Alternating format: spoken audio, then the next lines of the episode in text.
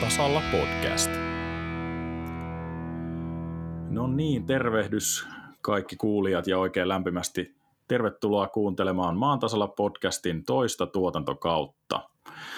Ollaan eletty hieman tässä hiljaa seloa melkeinpä vuoden verran, mutta silti on ollut ilo huomata, että on niitä kuulijoita ollut melko tasaisesti myös tässä kasvukauden aikana ja sydämellinen kiitos kuuluu teille hyvät kuulijat, että kuunnelkaa vaan jatkossakin ja vinkatkaa kavereille kanssa.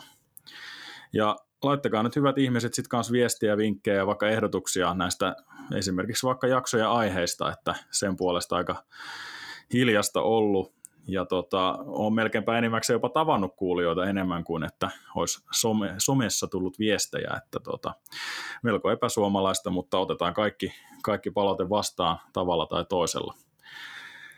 Ja kuten kaikki tiedämme tässä, elämme herran vuotta 2022 ja edelleen keskellä covid-pandemiaa ja siitä syystä joudumme nyt tekemään sitten näitä jaksoja täysin etänä valitettavasti. Olisihan se ollut kiva kaikki tavata kasvotusten, mutta se, toivotaan, ettei se vaikuta nyt kuitenkaan näihin jaksojen laatuun. Ainakin ollaan tehty kaikki sen eteen, että nämä jaksot olisivat edelleen kuunneltavia myös, myös laadun puolesta. Ja ne, ketkä nyt tulee ensi, ensimmäistä kertaa tähän podcastin pariin, niin, niin kerrottakoon vähän, että mikä tämä podcasti on ja sitten teille suurkuluttajille tämä on tietenkin vanhan kertausta, mutta maan tasalla on maata, maa- ja metsätalouden ammattilaisille pääasiassa suunnattu podcast, jossa joka jakso pohjautuu aika tämmöiselle vapaalle ja spontaanille keskustelulle asiantuntijavieraideni kanssa. Ja kerrottakoon avoimesti, että käytännössä jokainen jakso on toteutettu kaupallisessa yhteistyössä aina jaksossa vierailevan yrityksen kanssa, ainakin tämän toisenkin tuotantokauden osalta vielä. Ja podcastia tuotetaan tässä kahden yrityksen yhteisvoimin, eli farmit.net ja Mediafarmi toimivat tuottajina tässä podcastissa. Ja minun nimeni tosiaan on Oskari Virtanen ja meikäläinen toimii tässä podcastin hostina sen verran taustoista, että olen edelleen maa- ja metsätilallinen ja edelleen tila sijaitsee Vihdissä täällä Etelä-Suomessa ja edelleen on kasviviljelyä noin 120 hehtaarin alalla. Ja lisäksi on sitten metsää, jota pyrin hoitamaan, jos, jos vaan kiireeltäni ehdin. Tässä talvella ainakin on ollut hyvin aikaa. Koulutukseltani olen agrologi AMK ja sitten tämän Maajussi-homman lisäksi niin pyöritän Media Farmi-nimistä yritystä kollegani kanssa. Ja tosiaan, laittakaa palautetta, kysymyksiä, kommentteja. Sähköpostiosoite on maantasalla podcast.gmail.com ja sosiaalisesta mediastahan me löydymme Facebookista, Instagramista ja Twitteristä, niin käykääpä siellä seuraamassa ja laittakaa, laittakaa viestiä tulemaan. Mutta toivottavasti viihdytte viihdytte podcastin parissa ja tämänkin jakson parissa. Mutta ketäpäs meillä muutakaan tässä olisi toista tuotantokautta avaamassa kuin Kalkkimiehet Nordkalkilta, eli Kemiön saaren oma poika Jaan Drukke. Hyvää päivää. Hyvää päivää. Ja sitten Lakeuksilta komea ääni Mika Erkkilä, morjesta. Tervepä terve. Hyvä, että pääsitte jälleen tähän meikäläisen vieraaksi, niin tota, otetaan taas tämmöinen mitä kuuluu kierros niin mitenkäs eh, Janne, vähän tästä niin kuin etelän, etelämän puolesta, niin mitäs menee noin niin kuin muuten ja eh, ehkä tämän kalkituksenkin osalta, miltä näyttää? Kiitos kysymästä. Mä kävin aamulla, aamulla katsomassa kalkilevitystä täällä Kemiönsaarella, missä, missä asustelen ja, ja siellä, siellä kalkki levisi ihan mukavasti siinä oli semmoinen kyntö, kyntöpelto, missä, missä lunta oli sulanut oikein, oikein mukavasti, että se oli aika hyvin, tai hyvinkin tasainen pelto, missä oli hyvä, hyvä levittää ja, ja kyytikin oli ihan, ihan mukava, että ei, ei jyskyttänyt liikaa. Niin, niin näin yleisesti katsottuna, niin routatilannehan on Etelä-Suomessa todella hyvä, että, että päästään hyvin levittämään ilman, että, että syntyisi minkälaisia vaurioita ja, ja täytyy sanoa, että kyllä tämä tilauskantakin näyttää aika hyvältä tällä hetkellä. Että kyllä täällä, täällä mennään ihan 110 lasissa. Hyvä kuulla. Oliko siellä edellisiltä talvilta paljon ikään kuin tilauksia pystyssä, mitä nyt hoidetaan, vai, vai onko talvilla, talvia ollut nyt muitakin, että on päässyt levittämään? No jonkin verran aina jää talvellakin, että, mutta ei tässä nyt sen, sen kummempia. Ja täytyy muistaa, että meillähän oli myös kohtuullinen syksy, että saatiin viimeistään syksyllä sitten levitetty ne, mitä, mitä jäi silloin viime talvena, mutta aina, aina joku kuorma jää levittämättä, mutta toisaalta se on ihan hyväkin, että on vähän jemmassa, että urakoitsijat pääsee sitten, sitten heti liikkeelle, kun, kun se tilanne tulee tai se aika tulee. Joo.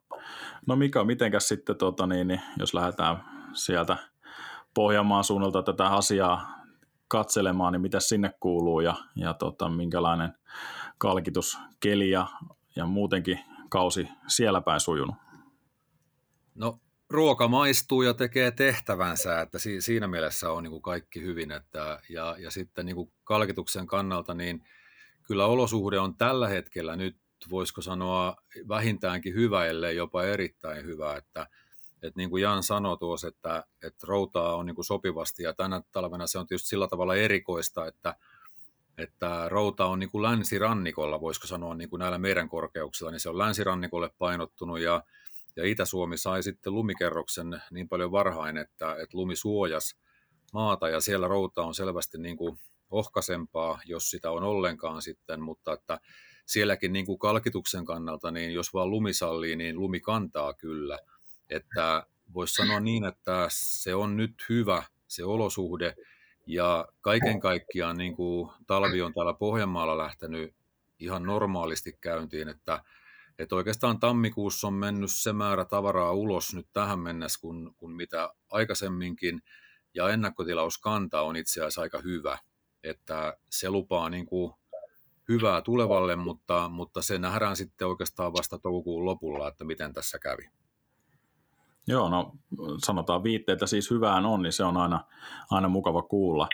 Mitenkä, mitenkä niin kuvailisitte viljelijöiden tämänhetkistä niin kuin mielialaa, että jos kalkituksen näkökulmaa taas otetaan, niin, niin kalkitaanko nyt jotenkin enemmän tai minkälaisilla fiiliksillä noin yleisesti olette nyt tässä viljelijäsektoria seuranneet? No ainakin niin kuin mun kokemuksen mukaan, niin sitä nyt on vähän aikaista sanoa, että, että kalkitaanko nyt enemmän, mutta, mutta tota, tämä tilanne on nyt niin kuin sellainen, että, että mä sanoisin näin, että enemmän kuin koskaan on puhuttu niin kuin kalkituksesta ja peruskuntotekijöistä, ja tuota, kyllä siihen nyt kiinnitetään huomiota, koska ravinteet ja energia on, on äärimmäisen kalliimpia, kalliimpia kuin koskaan.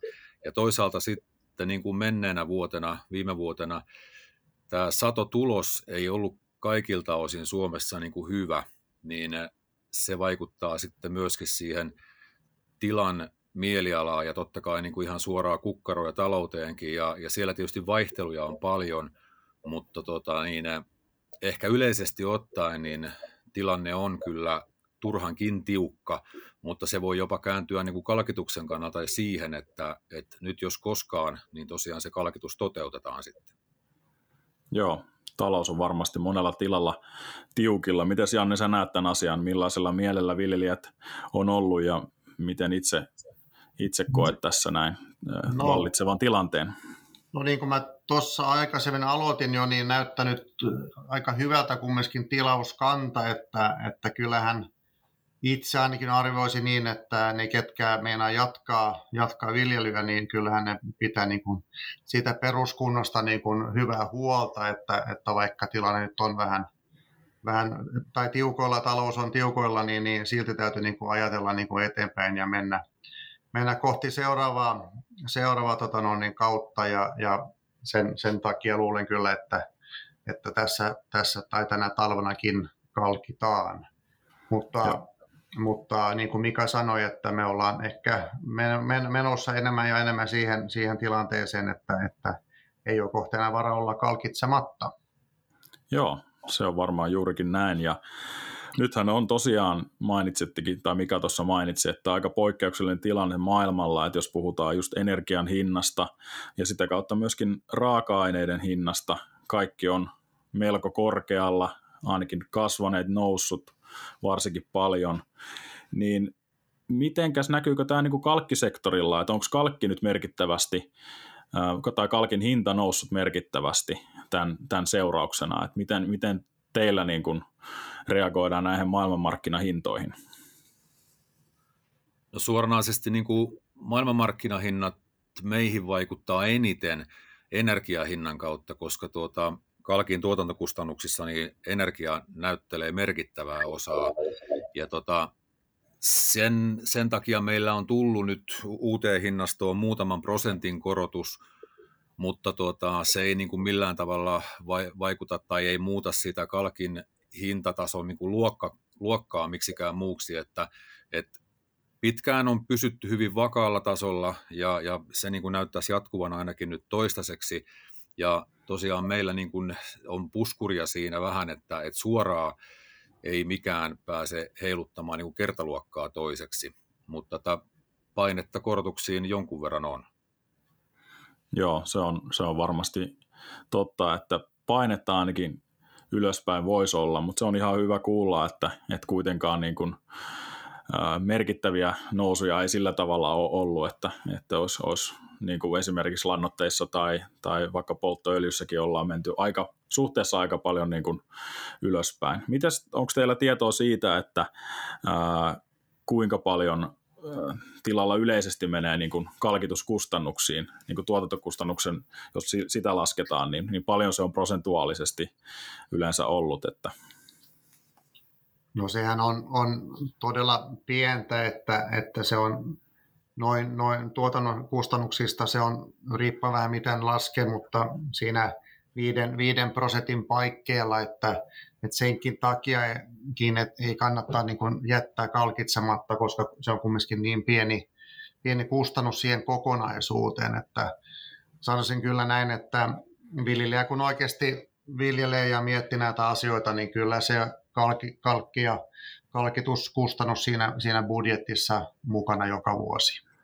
Joo, ja sit, sitä kun miettii, että se on kuitenkin tuotantokustannuksista, jos se on siellä pyörii siellä noin viidessä prosentissa ja puhutaan kuitenkin niin merkittävästä asiasta, tavallaan satoon vaikuttavasta asiasta, joka on kuitenkin aika pitkälle se, niin kuin, se, se niin kuin perusta siellä. Ja ei puhuta kuitenkaan, jos miettii, että kalkituksen, että sä saat sen talvella tehtyä, niin, niin vaikutukset tulee suhteessa aika nopeasti, jos mietitään maataloutta muuten, jossa kvartaali on se 25 vuotta esimerkiksi, niin, niin mit, mitäpä luulette, minkä takia tämä kalkitus on ollut nyt viljelyssä sellainen, että siitä sitten ensimmäisenä ruvetaan niin kuin säästämään, vaikka ei pitäisi? Oletteko tällaista koskaan pohtineet? No mä tiedän, se on tietysti vähän vaikea sanoa, mutta se on jostain syystä sellainen, että se vaikutus on niin kuin hiipivä. Sanotaan, että vähän niin kuin molempiinkin suuntiin, niin se on hiukan hiipivä. Ja silloin se on niin kuin helppo unohtaa, että tota, me yritetään muistuttaa sitä ja, ja maatalouskaupoissa myyjät koittaa muistuttaa ja totta kai, tai viljelijät itsekin sitä, sitä muistaa, mutta jotenkin se on semmoinen, että sitten kun tuolla varsinkin tiukkaa paikkaa vähän, että, että tota, mihkä nyt sitten investoidaan ja miten se, se käytettävissä oleva raha jaetaan, niin jotenkin siinä vähän on helppo sitten mennä, että no ei nyt tänä vuonna kalkita ja sitten se saattaa unohtua seuraavanakin vuonna ja sitten jo alkaa näkyä ja se alkaa kostautua, vaikka niin kuin lähtö-pH olisi ollut kohtuu hyväkin, niin se pikkuhiljaa alkaa sitten maksaa ja sitä ei kannattaisi koskaan niin kuin päästää tapahtumaan. Niin, ja voi tähän vielä sanoa, että tämmöisen huonon pH-tason lannottaminen, niin, niin se on käytännössä enemmän tai vähemmän ajan ja rahan tuhlausta, että siihen ei, ei niin kenellekään ole vara eikä eikä luontokaan siitä kiittää, että noista valuneista, ojan valuneista ravinteista. Että. Niin, ja se just nimenomaan toista ravinteista, kun miettii kuinka kalliita ne tänä vuonna 2022 on, tai 21 eh, nehän on noussut merkittävästi.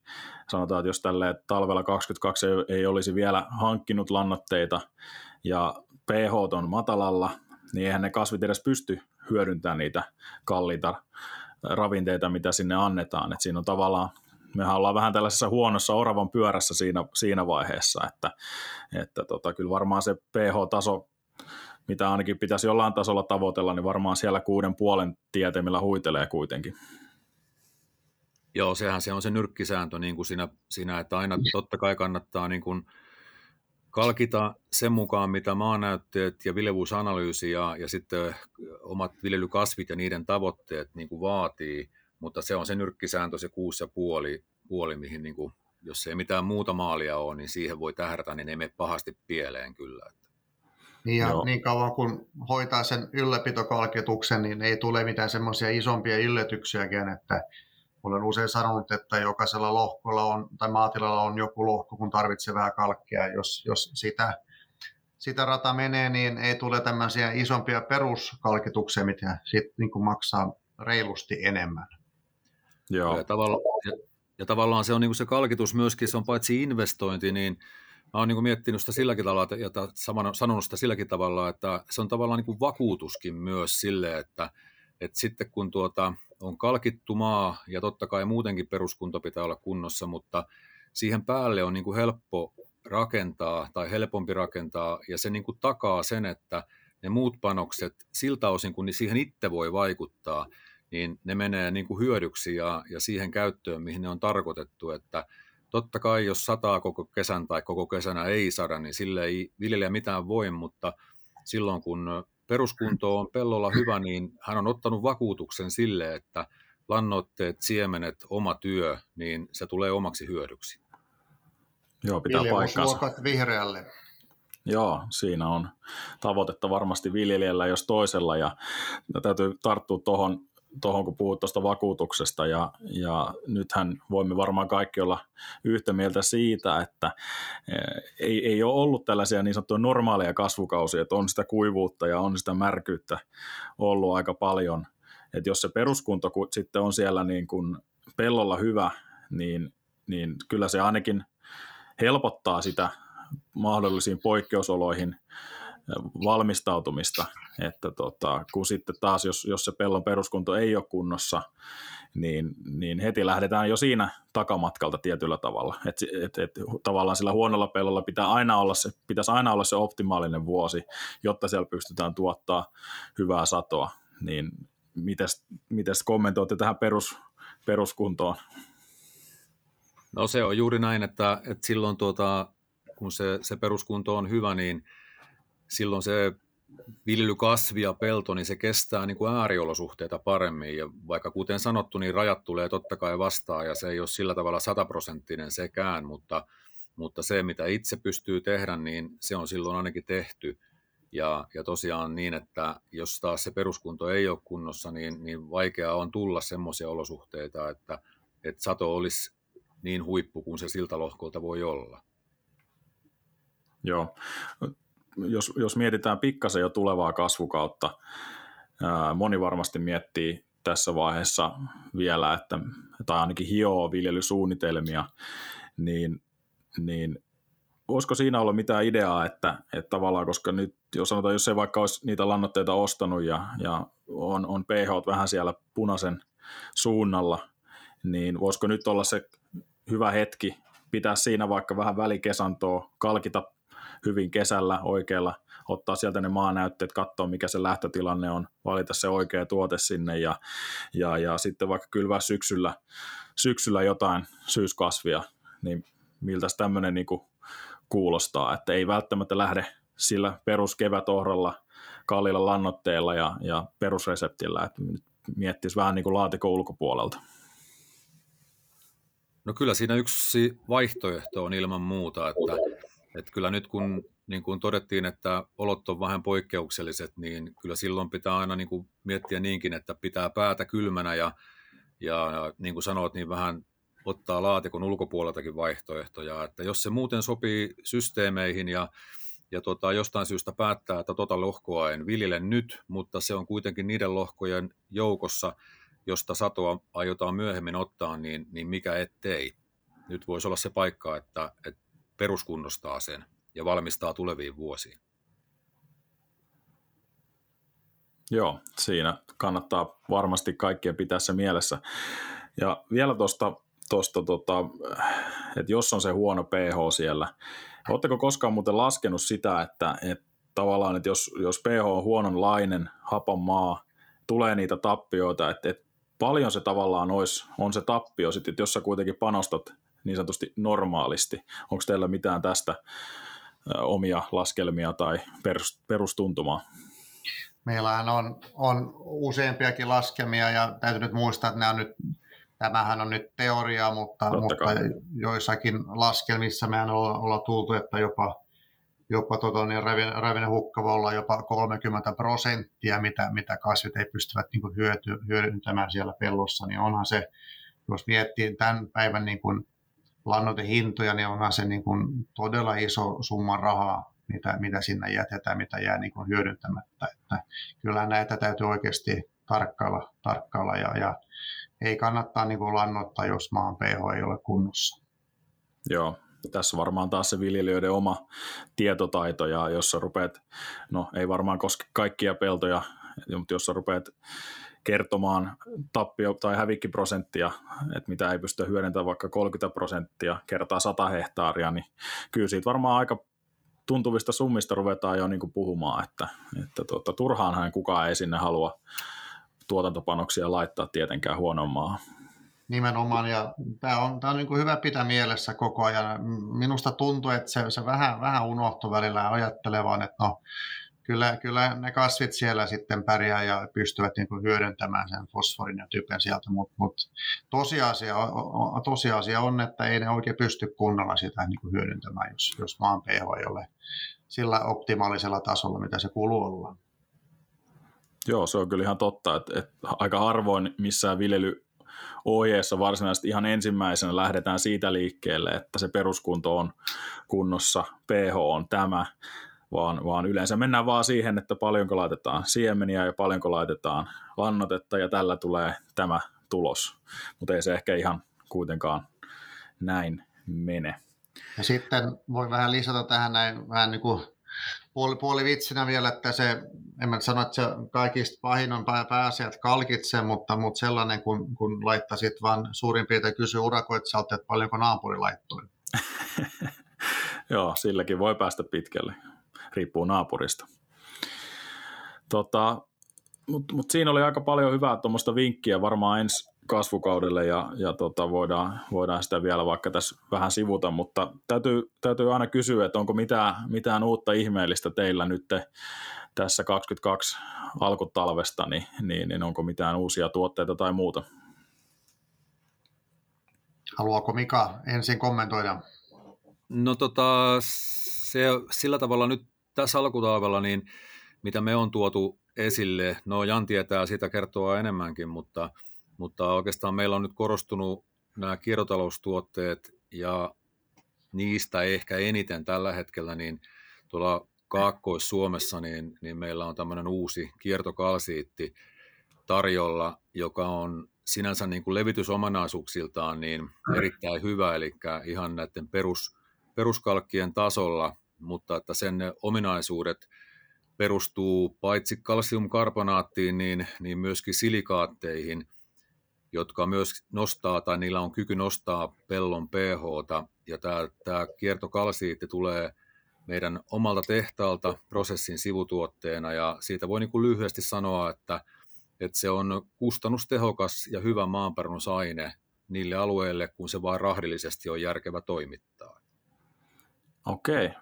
Minkälaista tuotteesta niin tarkemmin on, on kyse? Oliko sinulla Janne tästä lisä, joo, lisää? Joo, voisin vähän avata. Eli, eli tämä on ihan, ihan tämä nurkka sitten on ihan Vollastoniitin valmistusprosessista syntyvä sivutuote ja ja niin kuin Mika tuossa jo sanoin, että se sisältää niin kuin perinteisen kalkin lisäksi myös silikaatteja ja niiden oma pH on, on suht korkea ja ja heillä on niin kuin kyky, kyky nostaa, nostaa niin kuin maan, maan pH.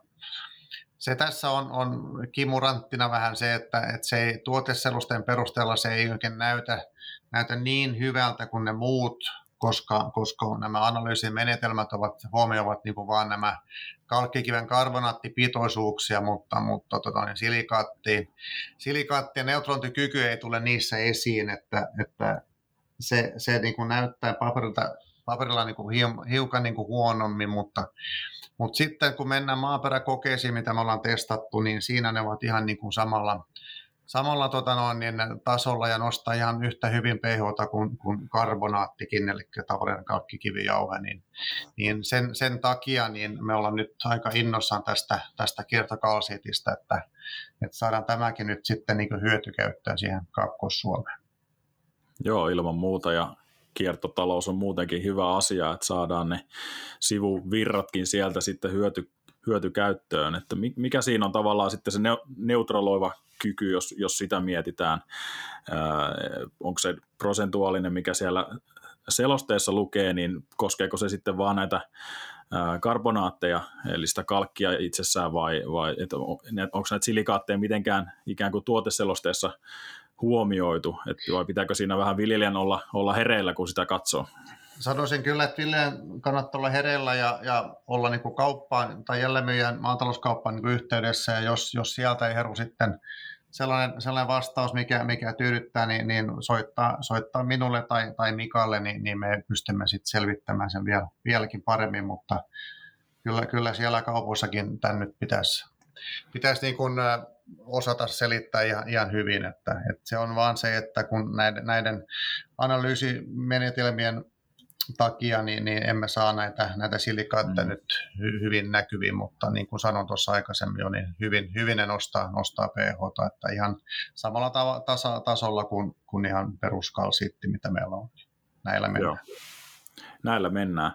Tota, tota niin, niin, ö, sanoit, että se on tuolla Lappeenrannan suunnalla kyseinen tuote, niin, niin kuinka kauaksi sitä ikään kuin kannattaa järkevästi rahdata, että ei varmaan nyt ihan koko Suomelle tätä tuotetta saa, mutta, mutta tota, mi, miten tähän kommentoitte, että mi, mihin asti sitä kannattaisi ehkä kysellä?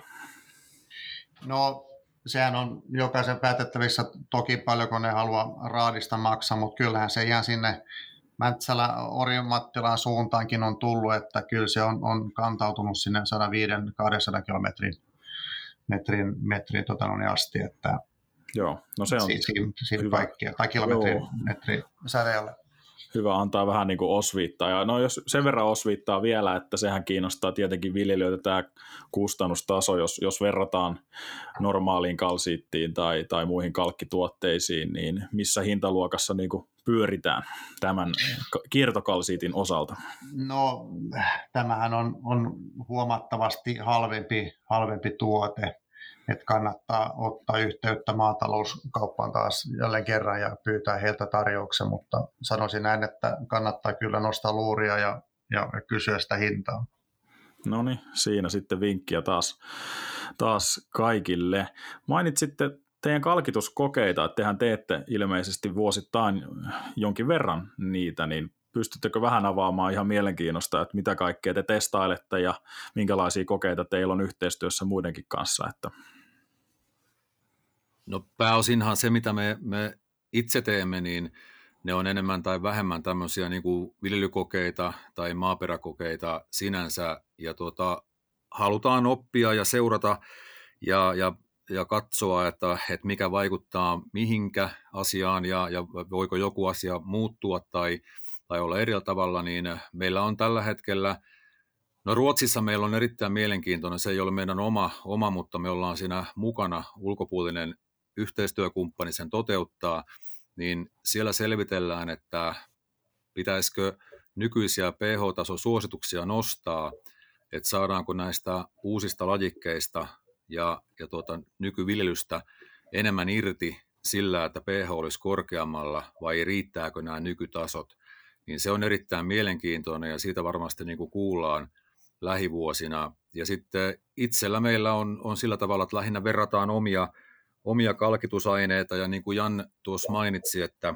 nämä tuoteselosteet on vähän tämmöisiä laboratoriopainotteisia, niin pyritään aina vähän selvittämään, että mitä joku meidän oma tuote sitten käytännön viljelyksessä tarkoittaa, miten se käyttäytyy verrattuna toiseen tuotteeseen ja miten nämä niin kuin rinnakkain sitten, jos katsotaan satotuloksia ja taas sitten toisaalta paperilla tuotanto, tai tuoteselostetta, niin miten ne niin kuin peilaa toisiinsa. Ja sieltä niin kuin näkee ihan mielenkiintoisia asioita, että voisi sanoa sillä tavalla, se olisi ehkä oma, oma juttuunsa sinänsä, mutta että tuoteselostetta kalkista, vaikka kalkki on yksinkertainen tuote, niin, niin siinäkin pitää oppia lukemaan ja, ja sillä voisi lyhyesti tiivistää, että, että mitään yksittäistä arvoa sinänsä absoluuttisena lukuna oikeastaan ei voi katsoa kalkin tuoteselosteesta, vaan, vaan niitä täytyy katsoa rinnakkain ja vähän ymmärtää, mitä siellä takana tapahtuu ja, ja mistä se muodostuu.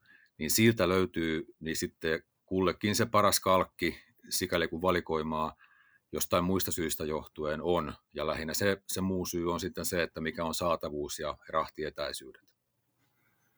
Joo, tämähän on sinänsä hu- huvittavaa, että, että tota, kalkki on yksinkertainen tuote, mutta kalkkihan ei ole vain kalkkia, teilläkin niitä tuotteita on kuitenkin niin paljon, niin, niin miten tässä viidakossa sitten pystyy viljelijänä toteamaan, että mikäs minulle se olisi paras ratkaisu. Että varmaan toki teihin yhteyttä ottamalla pääsee alkuun, mutta onko jotain semmoista helppoa, helppoa keinoa tähän?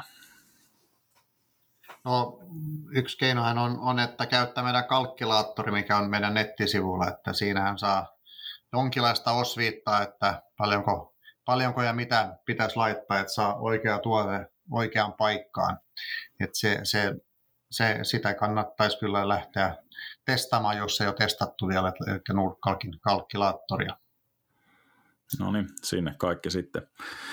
Tota, aletaan olemaan varmaan tässä niin kuin jakson loppupuoliskolla, niin, niin nyt annan teille mahdollisuuden kertoa viljelijöille omat terveisenne, mitä haluat, että jää tästä, tästä jaksosta vielä mieleen, niin aloitetaan vaikka, vaikka Mikasta. No kyllä mä sanoisin niin kuin tuota, koko tähän juttuun perustua ja peilata, mitä tässä on puhuttu, niin, niin mä kannustaisin siihen jatkuvaan kalkitsemiseen ja jatkuvaan niin kuin peruskunnon ylläpitämiseen, koska se on niin kuin semmoinen pohja, minkä päällä voi sitten omaa viljelyään säätää vähän markkinatilanteen, hintasuhteiden ja kaikkien muiden, muiden mukaan, että silloin kun peruskunto on kunnossa, niin se säätö on mahdollista ja, ja taas jos se ei ole kunnossa, niin, niin tämä säätö ei niin kuin anna sitä vastetta, että, että niin kuin mä joskus sanonut, että silloin kun ollaan juoksukilpailun lähtöviivalla ja, ja starttipistoli pian pamahtaa, niin lenkkarit kerkiää vielä vaihtaa, mutta, mutta lenkille ei ehdi enää lähteä, että sitten se kisa alkaa, että semmoinen jatkuva, jatkuva peruskunnon ylläpito niin sekä tuvassa että pellossa, niin se on, se on kannustettava ajatus. No. Joo, ja minä voisin tähän vielä sanoa lyhyesti, että niin kuin me puhuttiin tuossa jo aikaisemminkin, että kyllä se niin vaan on, että edullisin kalkitus on säännöllinen kalkitus ja sitten tämä täytyy muistaa, että jokainen päivä on kalkkipäivä. No niin, tähän on hyvä lopettaa. Kiitoksia, kiitoksia kaverit. Hei, tota, jälleen kerran kun pääsitte, pääsitte tänne jaksoon vieraaksi, niin tota, uskon, että tästä oli monelle hyötyä. Kiitoksia teille. Kiitos Kiitoksia.